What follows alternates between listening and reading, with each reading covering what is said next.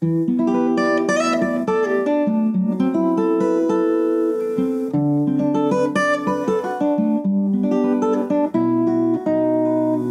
and welcome back to Best Worst Podcast with Doug. Good evening, and Jacob. And uh, we're here tonight drinking the uh, Caol Ila 12 year. Um, cheers. And I bought this uh, bottle last night because Oh, I saw a movie about Scotch. Oh, and, yes. uh, um, which is kind of why we've convened this uh, special edition. And I believe it came with uh, something special before the movie. Yeah. Um, so the movie is The Angel Share. It uh, is opening soon, I believe, but uh, next Thursday. Oh, okay. Which will probably, by the time you get this, will probably be last Thursday. Because that's the sort of uh, speed and efficiency. That's how we roll. Yeah, Best Worst Podcast headquarters works. And um, it's by uh, director Ken Loach, who we've discussed before in the program. He's, Um, he's an English, well, English or Scottish? He's English, isn't he? I think. Possibly Scottish. He's from the UK. that's to say, yeah. Almost all his movies are set there as well. Yeah. Um, and uh, yeah, Wind That Shakes the Barley is a film of his, Looking for Eric. Looking Uh, for Eric, we had a couple of years uh, ago at festival. Um, Kes is a very old film of his, and he's been he's been. My name is Joe is, is quite a big older one of his as well Yeah. from early '90s. That uh, I think that played festival as well. Yeah, he's been working for thirty or forty years, and um, actually, it's funny. I didn't even know till today that the very first Ken Loach film I saw. Um, I haven't seen that many, but I saw a film called Land Land and Freedom. Land and Freedom. in 1995. Yep. Um, a girl I was dating was like, "Hey, we should go out." You didn't know that uh, either. To, to the um, uh, I didn't know that it was the first one that you saw. Yeah. Um, I knew that it was Ken Loach, but um, uh, she said, Let, "Let's go and see this movie," and so I went and saw this. What I remember being this really tediously dull movie about a land war and um, cycles, yeah, and cycles of violence that never break, and um, just really uh, yeah, and I, I hadn't seen many movies at the time, and as time went by, um, you know, I Ken Loach's name came up a lot. His um, and in fact, uh, the footage from one of his films, Poor Cow, appears in uh, Steven Soderbergh's Limey, Oh, yeah. uh, which we were just talking about because it was on um, a list of the top fifty films of the nineties, um, which, which it well deserves. Uh, and so I'm like, oh, maybe I'll investigate him sometime, but then I was like, oh, but that was such a drudge, and I never got excited. and then also, like, you know, at that point, there was a lot of stuff that wasn't available on VHS. Anyway, eventually, Wind That Shakes the Barley wins a big award at Cannes, Opened the New Zealand. opened the Film New Festi- Zealand Film, Festival, and um, it begins with one of the least nuanced um, portraits of evil I've ever seen in cinema, and um, it's yeah. It, as with all his films, it's highly political. And I think actually I should step back. Before this point, I'd also seen the uh, September 11 omnibus film. Have you seen that? No, I don't think I have. It's um, it was intrinsically probably a doomed piece of work Yeah. to have um, filmmakers from all over the world say something significant about September 11 in nine or 11 minutes. Um, and I, I don't remember much about it, but I do remember that Ken Loach's is basically like a long list of American war crimes and saying, you know, well, you don't don't deserve any sympathy because you guys do this stuff all over the world. And mo I'm probably being slightly harsh in that, but not very harsh. It was not. It was very much about trying to put that into scale. And I'll admit that a as an American, and b, you know, having friends that worked in the vicinity of Ground Zero, Yeah. I may not be in the best place to emotionally detach myself to engage those arguments on a rational basis. Yeah. Um, but given that, fuck you. Uh, was my reaction. Um, so despite having that reaction, I went to see Wind That Shakes the Barley, and I had the same like, this is really heavy-handed. This is really um, just creating this really stacked situation.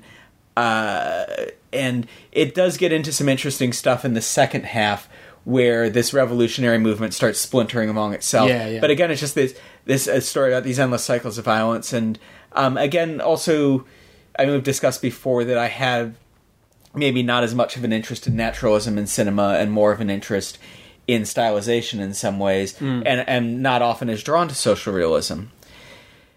I said to myself, I'll probably never see one of his films again. I don't know. Maybe if somebody gives me some free scotch or something with it, maybe I'll go see it. And so the angel share comes along, and sure enough, it's about Scotch. It's about Scotch, yeah. So Um, it's there's themed something- around whiskey. Well, it's it's nominally. We'll get to Yeah. how much it actually is. Um, but um, Rialto has a screening last night. Ten bucks, free Scotch. I'm like, okay. I'm curious. Um, by this point, the the Angel Share has played the festival. yeah. Have gotten from mildly pleasant to highly favorable reviews from everybody. I haven't talked to anybody who really disliked it. Yeah. Um, the worst I was, meh, it's okay. Everyone was kind of, oh, it's really different from his other stuff, you know.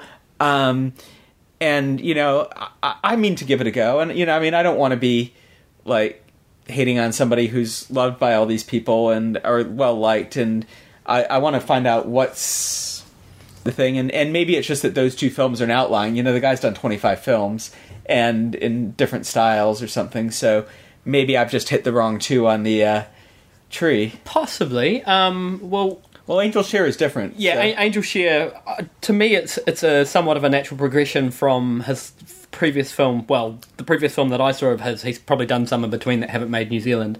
But the one that came to the festival last time, looking for Eric, right. um, kind of stepped away from his trademark style. So the the previous one to that was oh I forget the name of it. It's about a girl who opens up. Uh, who's a single mum and opens up kind of a dodgy employment agency to get um, foreign nationals working in the in the UK. Um, and that one was in classic Loach style. I, I think there's there's a couple of things. His last two films that that we've seen here, at least, um, Angel Share and Before It Looking for Eric, have kind of moved into almost a, a more whimsical phase, where you get a, a social realist sort of backdrop and characterization of the characters, but the plotting and narrative is quite almost feel good comedy in this state. Um, Looking for Eric had some comedic sort of terms in it where, where, where was this guy who was obsessed with um, Eric Cantona and kind of believed that Eric was telling him things. Uh, You kind of saw him delivering messages uh, about changing his life and what have you. Did it have a similar? So But there were very intense kind of realistic violence. Uh, it's- in Looking for Eric as well. yeah, Yeah. moments of it. But um, Right. but whereas his other films have have been pretty relentless, as as you say. But the the major difference I think between the other two that you've seen, which is Winds That Shakes the Barley and Land of Land of Freedom, is that they're both period films. Um, whereas the rest true, of them yeah. are very current um, or or recent um, historical pieces set in working class London, and essentially his films, even in the in the um, one set out uh, in, in period pieces, um, they're heavy handed, yes, but they're about um, the effects and the cycles of poverty and powerlessness. Um, and he comes from a socialist background, Right. hence Land and Freedom, um, which I didn't realise was a Ken Loach film at the time. I was completely unaware of him as a filmmaker when I saw it, um, which was would have been about ninety five as well, I think, when, when it came out, Yeah. or ninety six when it played somewhere bizarre in Takapuna, I think. And I was quite new to art house cinema at that stage, um, and that was about um, socialism, like a, a idealist young socialist from the UK who wanted to support the um, socialists in um, Spain who were rebelling against Franco, um, the dictator in Spain, and how that all went wrong, and then how he looks a lot at how ideals crumble in, in actual situations, how you might Right. think.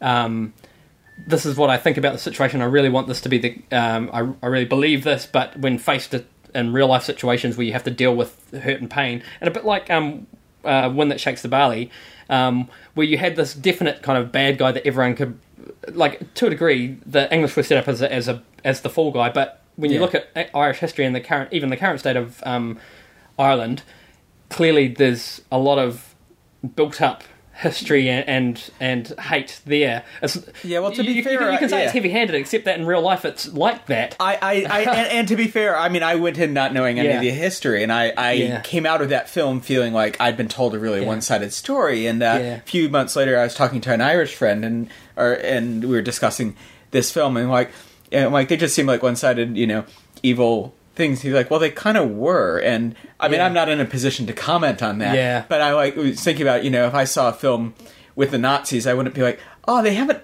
Stopped to show all the good they've done, you know. I'd be like, it's the Nazis, they're the bad Yeah. guys, and the fact that I don't know that they're the bad guys Yeah. because of my lack of historical knowledge doesn't mean that I should be criticizing necessarily for painting a nuanced picture, but it there I mean, is- to, to a degree, he gave a he gave a, a somewhat. I guess it was could be seen as flimsy, but an explanation that um, the soldiers that were based in Ireland were fresh back from the horrors of World War One, um, where they'd been dealing out violence and had, and faced with it, and so they came with, I guess, a slightly more calloused um, point of view and way of acting, um, and and they brought that into a into a domestic situation where there was racism and and a, a lot of political um, power struggles. right. Um, so, but I think essentially that was setting up um, his key point, which you pointed to in the second half, which was okay. You have these people that are united against a common enemy, as they see it, or as, as he's portrayed it, the English. Um, but then, when boiled down, they have these ideals, but they can't agree on what's best, and so essentially the um, you, you, the film um, turns where um, two brothers uh, are on opposing sides of this ideological um, situation, which turns into a civil war because they can't decide. One one side says the English are offering us this. Uh, realistically, this is the best we're going to get. It means we get regain some control of our country um, and get some power, actual power back, and people start getting fed and all this stuff. And other people saying no, we can't agree to any compromise. We've got to stick with our ideals and and and screw and and just you know screw the the English and screw uh, compromising it all, but not kind of processing the actual physical results of that on the populace and on families and on people that have to live in that situation. Um, and so they end up fighting each other and sort of, sh- I guess, showing how how difficult it is to um, to hold an ideal and even to kind of to push for what you believe because the when it reach, meets the real world, it very much that splinters and doesn't ideals don't stand up very easily. And and actually discussing that i here's here's a way another way to talk about my reaction to the angel share like Which was I- very different. yeah but- yeah um it was the angriest I felt in a cinema all year. I just got more and more angry during it, and I and actually for the first What was ten the minutes I kind of anger? enjoyed it. Well, I'm going to get into that. Right. Um, and I struggled with that a lot during it. And um, it's a well acted film. Um, and you know we're best worst podcast, and you know we talk about best worst movies a lot, and you know movies that are terrible, but somehow you come to love them. And I almost felt like in some ways the Angel Share had this per- perhaps somehow occupied this sort of worst best movie thing, where it was this film that was well made and and wor- seemed to be working on the audience around me, but somehow in the same way that like you know some people just aren't receptive to the idea that a bad movie can be good Yeah. like somehow that it, those ingredients uniquely curdled in me and i think um, a lot of what you're talking about when you talk about well this movie shows what can happen in a revolutionary movement is that you're getting into something that's kind of like thesis statement cinema which is i have a belief about the world and i'm going to create a narrative to convince you that my belief about the world is true. And obviously lots of people make movies to prove you know that their viewpoint is Yeah, yeah. the thing. A lot of them are documentaries you know? Yeah i mean pink ribbons inc. actually before this was the angriest i got in a theater this year. But that Right. i wasn't angry at the film. I was angry because the film was rucking me up about you know how screwed up um, the industry was in regards to breast Yeah. cancer.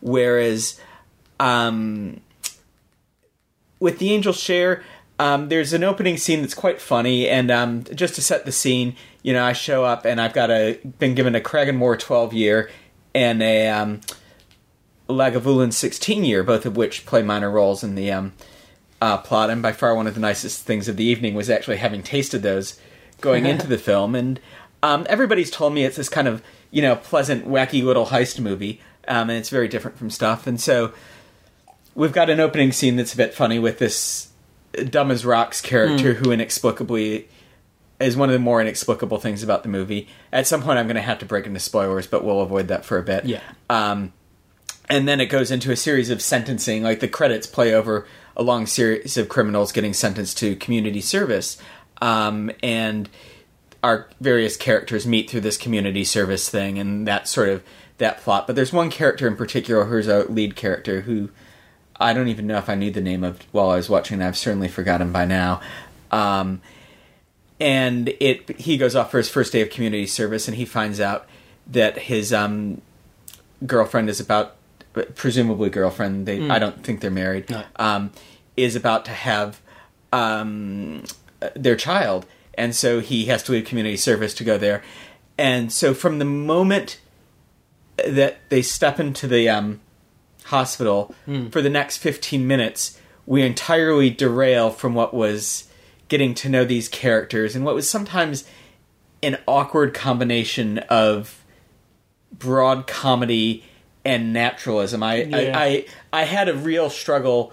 I was still enjoying it, but I had a struggle with kind of things that were supposed to feel quite naturalistic, but like broad feeling, very written comedy points. You know, kind of physical comedy of scraping paint off very fervently and falling on somebody. Um, and then we have 15 minutes of thesis cinema of there's this cycle of violence that's unbroken all these horrible things will continue to happen and there's no escape. And that's it's a trope of these movies right? And i'm not not necessarily just ken loach's but quite a few that you can never escape the town somehow.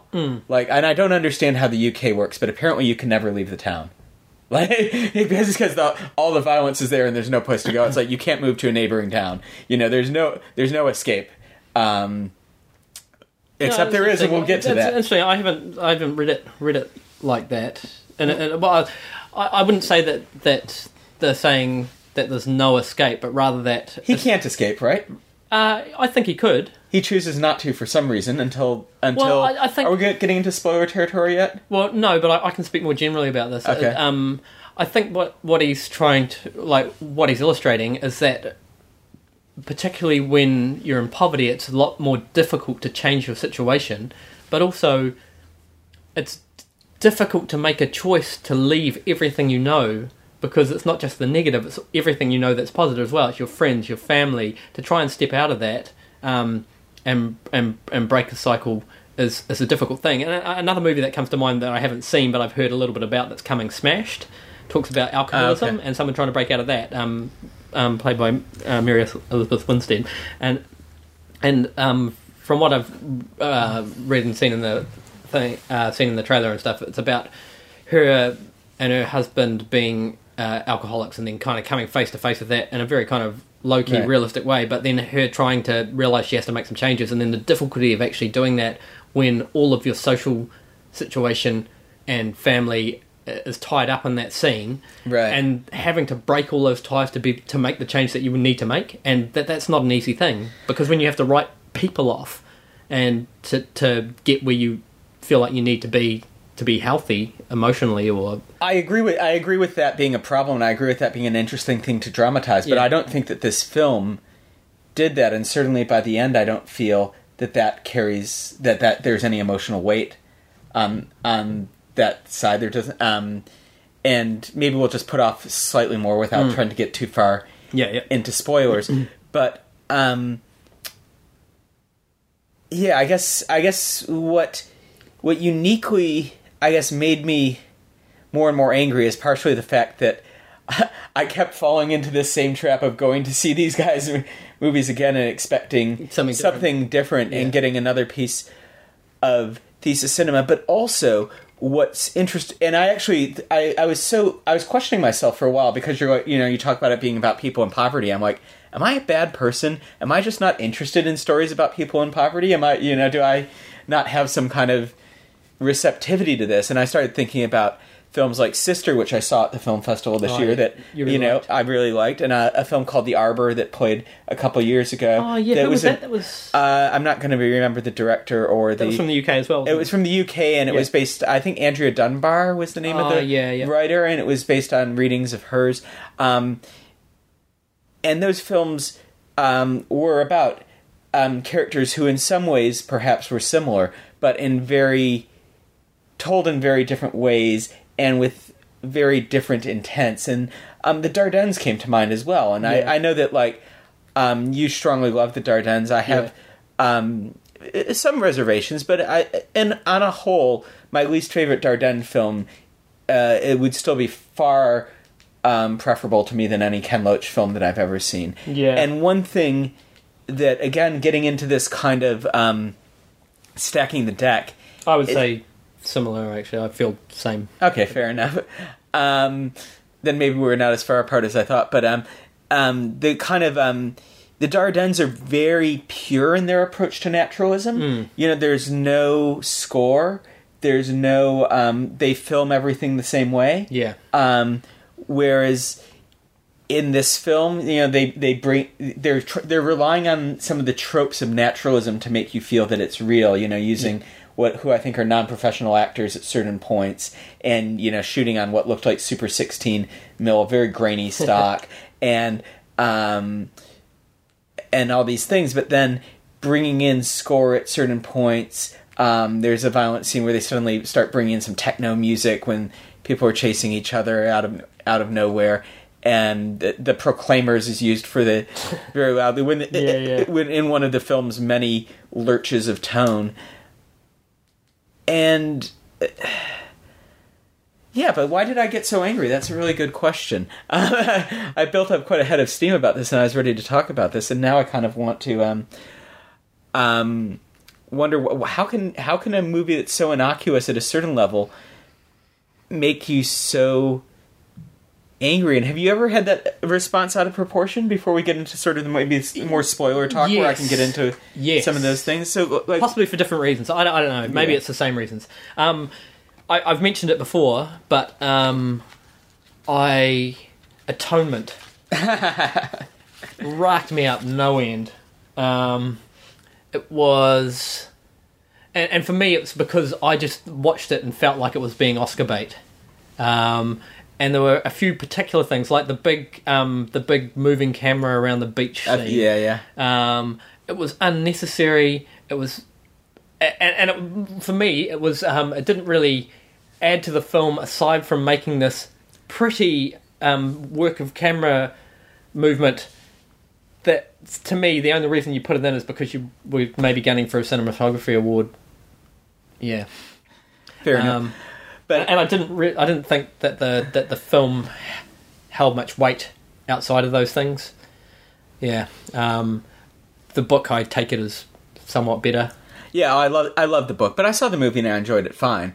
Um, and yeah, there's a lot of movies that um, I mean, there's movies that I've disliked that I would say you know are objectively um, I would warn people against, and I I feel in an awkward position in a way because I don't want to um, discourage distributors from taking on things for one thing that are um, potentially challenging, and also.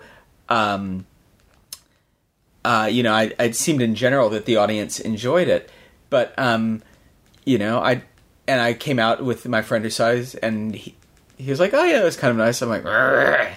I'm like, but you know, I'm not going to try to talk you guys. He's like, "What do you think?" He's like, "I thought it was a pleasant little movie." I'm like, "You mean like during that 15 minutes in the beginning where they were all beating the crap out of each other and all that stuff?" He's like, "Oh yeah, I kind of forgot about that," and it, it's Uh, it's yeah. interesting how your sort of impression of a movie sort of overrides. Yeah. Oh, well, see, uh, like uh, that's. I guess that would be the case for your friend if they're not sort of used to Ken Loach films. But I'm being well versed in them. I'm used to the the misfortune, the violence, the the things that people get themselves scrapes that people get themselves into, which are often that the to- that tone remains across the entire film. Not necessarily mm. physical violence the entire time, but but the the kind of the that sense you you sort of talk about of of overwhelming odds and and um, and the difficulty of of change um, of affecting change. Whereas this and looking for Eric were somewhat more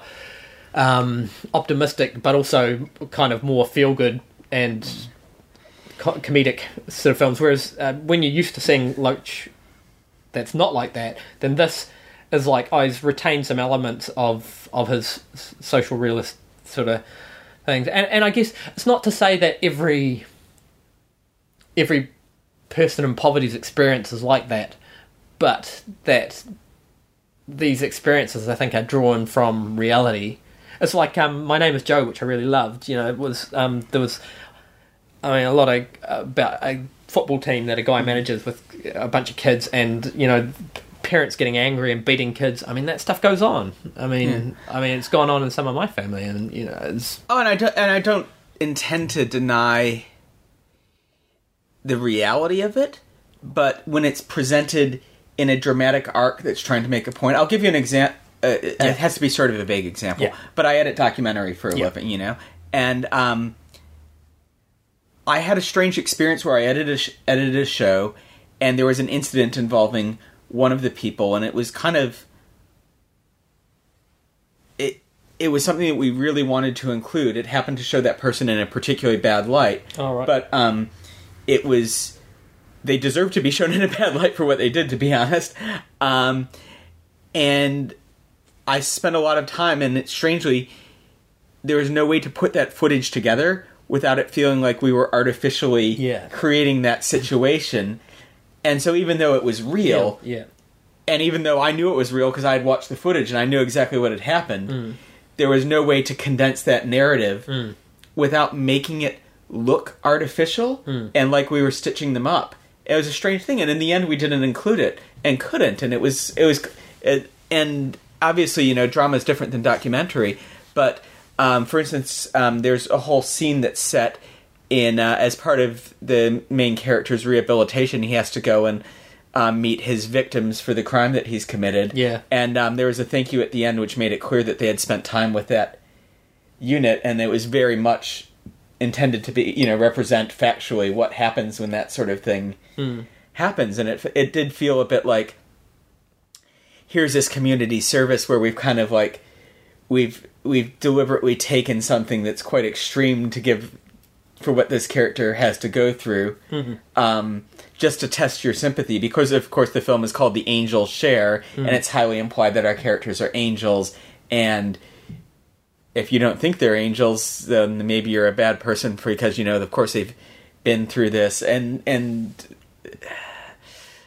and I- Oh, I- I, I, I- certainly didn't read it like that. I, I- it, it, I, you know, and I, I, I freely admit it, man. I was, I, I'm giving this film the doubt of the benefit, you know. Yeah. and like, if I, if I had to give it a number rating, I wouldn't be giving it a one. Like, I'd be, Yeah. I'd be, if I was reviewing it for something, I'd probably give it a four or, or five, maybe. You know, because Mm. it's not objectively terrible. It's not a slow watch. Um, I am going to go into mild spoilers now. Yeah. I've seen three science fiction films in the past uh, three weeks now. Yeah. I saw Looper. Yep. I saw Dredd 3D, and now I've seen The Angel Share. Oh, yeah. And of those three science fiction films, the only one I had implausibility with was the one about the kid whose friend steals 20 bottles of taster whiskey from something and immediately develops an encyclopedic knowledge for all types of whiskey ever. like and maybe if I'd seen Looking for Eric, I would have appreciated that more as magic realism.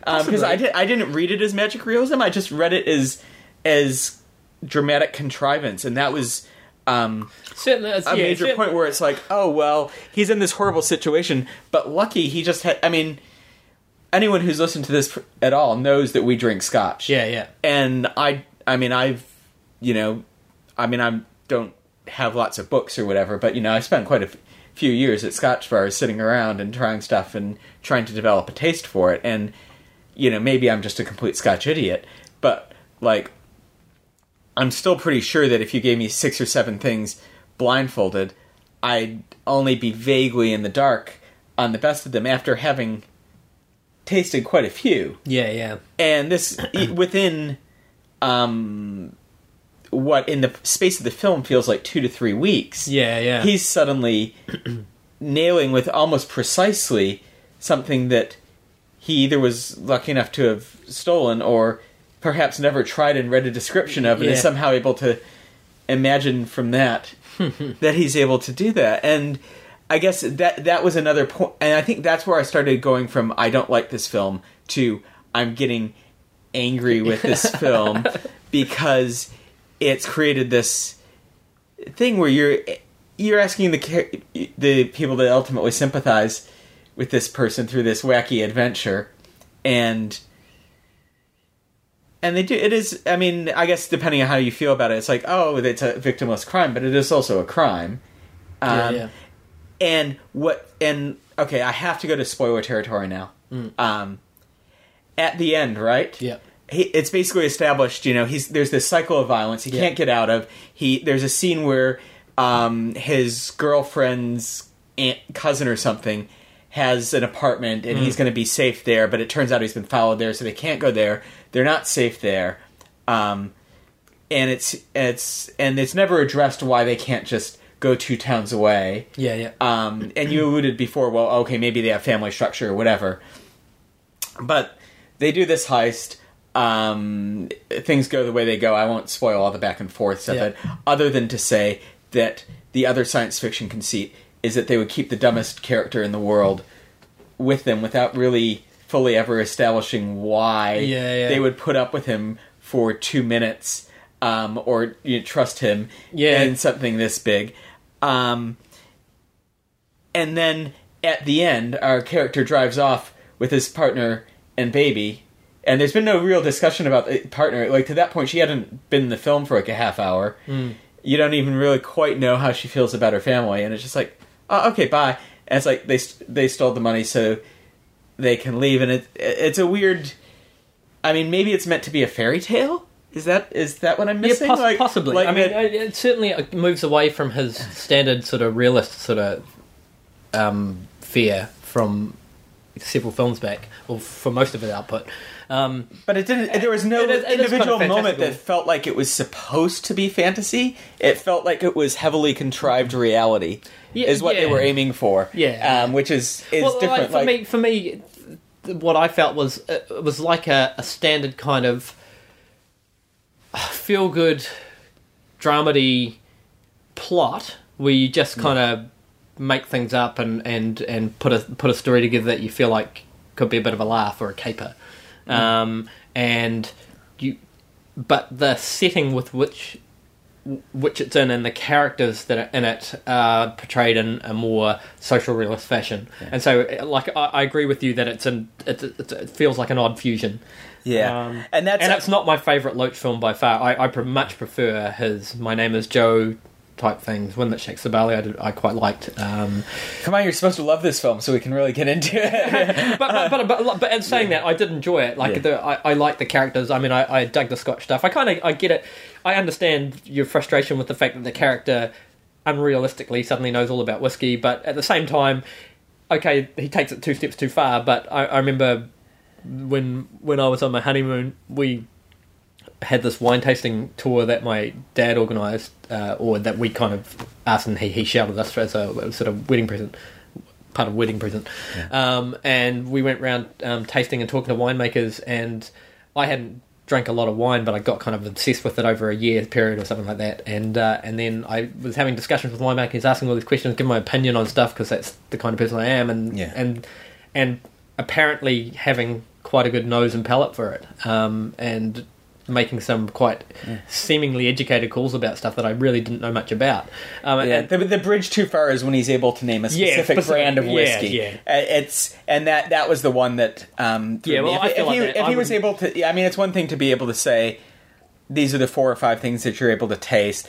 It's peaty, or just be like Yeah. a lot of it's just like you know. There's the bit at the original distillery goes to where he smells the um, uh, Christmas cake or Yeah, something, yeah. and it's like, yeah, that's good. Yeah. You know, but that makes uh, any anybody who has a well enough developed nose, yeah, that's um, that I, I buy that. Yeah. It, it's and maybe that's the thing is that I th- I, I feel like all, every step along the way, in every Ken Loach film I've seen, he's not content enough to let it at the level that you that I'd believe it at. Yeah, yeah. And push it one step beyond to get his rhetorical point.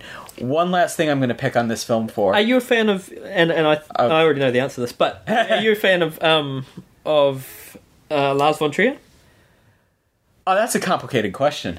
Um, I have uh, profoundly mixed feelings about Lars von Yeah, Trier yeah. films. Um, I mean, Breaking the Waves is one of my. Uh, a prof- it, it affected me a lot. Um, Because, I mean, uh, hugely important film to me. They're very different filmmakers, Um, but he does a similar kind of thing. Uh, like if I think of this as kind of a, a string of movies that for me sit together: um, Yeah. Breaking the Waves, um, Dancer in the Dark, and um, the Idiots. no Dogville. Oh, um, uh, where he essentially takes uh, takes a, a very very heavy-handedly with a, a extreme distaste for subtlety, um, takes an idea, Yeah. but he, he takes that idea and he pushes it slowly but surely and very quickly gets to the edge of believability and then just takes it well past. Uh, But to my mind, to make a, a very kind of heavy handed point, but makes the point nonetheless, um, to ask you questions about uh, or for me, like say Dogville, the whole idea of the lead character's name was Grace. Um, she goes to this place. Um, they help her out, but then suddenly the strings attached. Um, people start treating her unwell, and the whole idea of how much grace can she have? Um, what is too far? At what point is it too much? And it goes well beyond the points of believability or reasonableness. Yeah. And then you get the ending where she makes a decision, which is very ungraceful. Um, Yeah, but Dogville is also shot on a soundstage with strips of yeah, yeah, yeah. tape, I, you know? I agree, mean, but but uh, and, and he has fantastical elements in all his all of the all of his films, Yeah. like um with um Even Breaking the Waves, with breaking the waves, headings, Yeah, yeah. there's the chapter headings, and there's her moments with God. You know, Yeah. Um, but those are powerful mo I mean, they they are, yeah, but, yeah. but they're more fantastical. And Dancer in the Dark does breaking into song and, and Yeah, yeah. having that kind of whole fantasy element in it. But the the point is the same. He has he takes what starts out to be a somewhat realistic sort of thing and then pushes it way too far. And I guess Ken Loach is certainly not the same filmmaker, and he's, he's but but he he's not necessarily saying in those situations that this is are all completely real. Although he he he more so is in, in much of his other films. But Right. Just wondering whether there's a, a place for him to be able to push a point too far. I think. I mean, Maybe it's a bad I'm, I'm not. I'm not about to give Lars von Trier any um, uh, awards for subtlety, but I do think. I, I think a lot of his films are more based in a Yeah. melodramatic tradition, Yeah. where it's playing with uh um, melodrama at a Yeah. very, you know, extreme level, Yeah. and and kind of at the same time, you know, films like Breaking the Waves, um, where you know, and it's um, apart from the chapter headings and that, Yeah. you know, using the handheld and other things to create this very kind of realistic feeling to it. Yeah. Well, ha- until which is completely violated with the last shot of the film. Yeah. Um, where you know it could come there. There's there there's some interesting tensions there, but I ne- never think that Von Trier is making a film because he has a political agenda Yeah. to forward. I've never No. Yeah. got that from his work, and I'm I'm trying to think of a I think- I think who I do think is explicitly political. Yeah. That, um, Ken Loach is certainly political. yeah, that, I'm trying to think of another other filmmakers that are political that I really care for, and um, it's hard from you know none are particularly coming to mind. I mean, you know, like this sister which I mentioned before. Yeah. You know, the politics of the situation and the class distinctions and stuff could be played up, but it's kept at a you know very explicit Yeah, I'm distance. trying to think. you I- know, I don't know that anyone. I can't think off the top of my head anyone who's as explicitly political as he is. yeah. Well, that, that's Um, a, that's an extreme. What I would what I would suggest maybe is um, if you can stomach it, You're gonna make me watch another Ken Loach Yeah, film. yeah. Oh God. watch um, if you, and and if you can get through the first one, try the second one. I would say watch either My Name Is Joe and or Sweet Sixteen Okay. um, as examples of his non um, period film social realist drama, which is not at all fantastical or or comedic. Oh, here we go. We'll talk about Mike Leigh for a minute. Yeah. Actually, um, this is a good point because I, I, you know, you're talking about these Yeah, Mike um, Leigh is good. settings, and and um, and we are talking about Naked before, which you Hmm. hadn't seen, but I had, and that that was a film that's you know certainly um, plays in a similar milieu, Yeah. um, but is even more stylized from a writing perspective. Goes to some very dark places, um, and yet, yet I'm very comfortable with that film, and maybe ultimately because, um, it may be just because I've seen other Mike Leigh films. Mm. Um, I, actually, comfortable is not a good word to describe Naked because it's a profoundly uncomfortable film. yeah. but um, also because it is so uncomfortable, it doesn't feel like a thesis Yeah. statement. You know, Secrets and Lies doesn't feel like a thesis statement to me. Um, even some of his films that I haven't enjoyed as much, um, and to to the extent to which his films fall apart, it tends to be where they become where you start seeing the hand of God working. Yeah, like, yeah. Um, when the music starts coming in at the end of Secrets Yeah, and. Lies, and Timothy Spall screaming, and it's just a bit too much. Yeah, and, yeah. and I think that's um, the the nub of it for for me is just Yeah. when I can't believe it. Um, what I do want to say before I forget it, as my last point about it, I have a soft spot in my heart for heist films. Oh, I yeah, yeah. really love a good heist film. I uh, from Rififi and you know a lot of those great French films to um, Soderbergh's Ocean Ocean's Eleven. Eleven and The Aura? um, sorry now. The Aura, Oh, is that the um, Fabian? Fabián Bielinsky. Yeah, I haven't seen that one. I've seen Nine Queens, which I fairly enjoyed, but I haven't seen yeah, the yeah. I'll, I'll that. Um, It's- I'd love, yeah, I'd love yeah. to see it. I meant to, and I missed it at the festival. Um, but um, yeah, it's one of those that um, formulas, and um, Argo, although it doesn't, um, Oh, right. that upcoming Ben Affleck Yeah, thing, although it's not technically a heist, Heist film, film. it's, a, It's about same getting sort of, people out, yeah, it's the same sort of we've we've got a mission, Pulling a fast one, yeah. yeah, yeah, and so, um, but I think that the reason a good heist film works um, is because the filmmakers are kind of in love with the mechanics of the whole thing. Yeah. And like, you know, get you in on the um there's just a lot there tend to be a lot of surface pleasures in the filmmaking as well. yeah. And um that was just something that was entirely lacking and I mean there's a reason I mean, he probably wouldn't have taken the job anyway, but there's a reason that Ken Loach has never been called by Hollywood to make a heist film up till yeah, now yeah, yeah. in his life. And um and when when this film that, you know, starts as maybe a character piece of these unlikely friends that then turns into horrible social realism violence. I mean horrible in the sense of it being horrific, not in Yeah. terms of the quality of the filmmaking. And then Um, turns into a feel good dramedy. yeah, yeah, yeah. And then Yeah. let's hit let's hit the road and put on some kilts and put on uh, Proclaimers music. Yeah. I mean, I, I actually that was when I kind of dropped my jaw and I'm like, they're actually non-ironically in 2012 putting on the Proclaimers. I'm going to be 500 miles for people driving across the country. yeah. Um. Yeah. So you know, I Yeah, guess everyone should go see it, right? um, th- but here, here's a question for you. Yeah. Um, just to kind of expand this discussion before we call it a day. When's the right time to give up on a filmmaker? And is there any? Who have you given up on? Have you given up on anybody? Oh, I don't know. Sure I, given I- up on heaps. I gave up on some actors for a while, but then Hmm. was proved wrong. Like, for instance, um, I had my probably my first actual walk, film walkout experience in this film called Fearless, not the Jet Li fighting one, but the the Peter Weir film. yeah, the Peter Weir film with um, Jeff Bridges. Jeff Bridges. Yeah, and then it wasn't until Lebowski that I tagged back in, Right. um, and I didn't see Lebowski in cinemas, unfortunately. Did you have that? Uh, was your issue with um? Your issue was entirely with Jeff Bridges' performance. No, it was, with the, it was with the film. Um, Right. I just found it incredibly dull, um, and it didn't help that he was at the centre of it and just put me off. Um, but in terms of directors, I, I don't know if there's a director that I've that I've written off. Um, Uwe Boll. is that?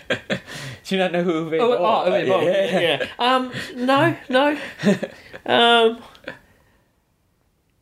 uh, yeah, it's hard to say. I mean, there are certain styles of film I tend to avoid, just maybe because, not because I don't think they might be good, and it's not like I'll avoid every kind of one, but like they just don't naturally appeal, partially because then I, I can't relate to them or whatever.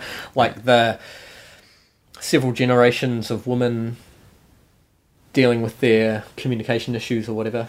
Um, um, which is, you know, Yeah, all, yeah. all well and good, but That, that that sounds like my equivalent of the women having tea in the countryside during World War II Yeah. uh, film, both both of which can generally be seen in our uh, Yeah. fair cities art houses.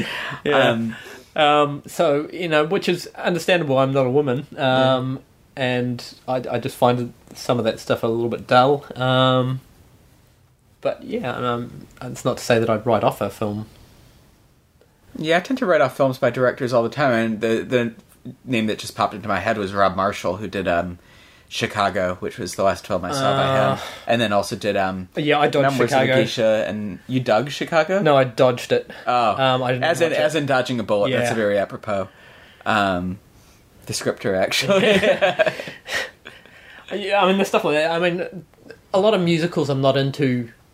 I like a lot of classic old musicals. You know, you, your Bing Crosby's and and Fred and Ginger kind of ones. Um, More recent ones, not so keen on. Um, You didn't go see Pitch Perfect? no, um, I I was. I don't think I saw it at the movies, but I, I was convinced to watch the DVD of um, oh, it was Baz Luhrmann's. Moulin Rouge? Yeah, awful, awful, Yeah, yeah. awful. Yeah. Um, Yeah, he's another one that I can't imagine going to. But then there are musical things that I actually quite enjoy, you know, that, that aren't really musicals, but they break into musicals. Like I, I was as much as many people hated hated on it, I quite enjoyed once when it came out. I loved once. Um, yeah.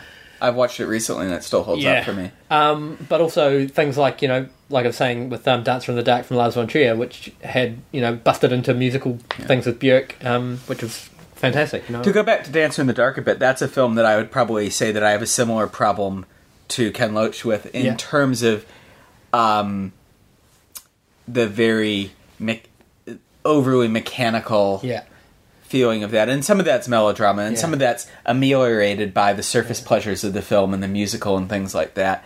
Um, and again, also maybe some of it's the Lars von Trier making a film set in America with very dubious understanding of American legalities and things um, when he's never been there. yeah, Um, and kind of, yeah, um, it's it's a strange film, but um, yeah, but V- Von Trier is a person that I Yeah. like. Almost every film I watch now, I kind of wrestle with his whole Yeah. filmography in a Yeah. really tediously complicated way, and it's like it's only when he does something really outside of the box, like Five Obstructions or Yeah, yeah. Boss of It All, where I'm just kind of like able to be like, okay, I don't need to think about this as some synthesis of twenty All years. stuff, yeah. yeah, yeah, which is a good way to watch things. yeah. Um, yeah. All right. Anything else? No, no, I think that's us. Like We- We haven't gone for two hours. No, 46 minutes. Oh, well. Um, that's probably way more than you ever wanted to hear about the Angel's Share, Yeah. but uh, thanks for coming, and uh, we'll catch you next time. awesome. Thanks.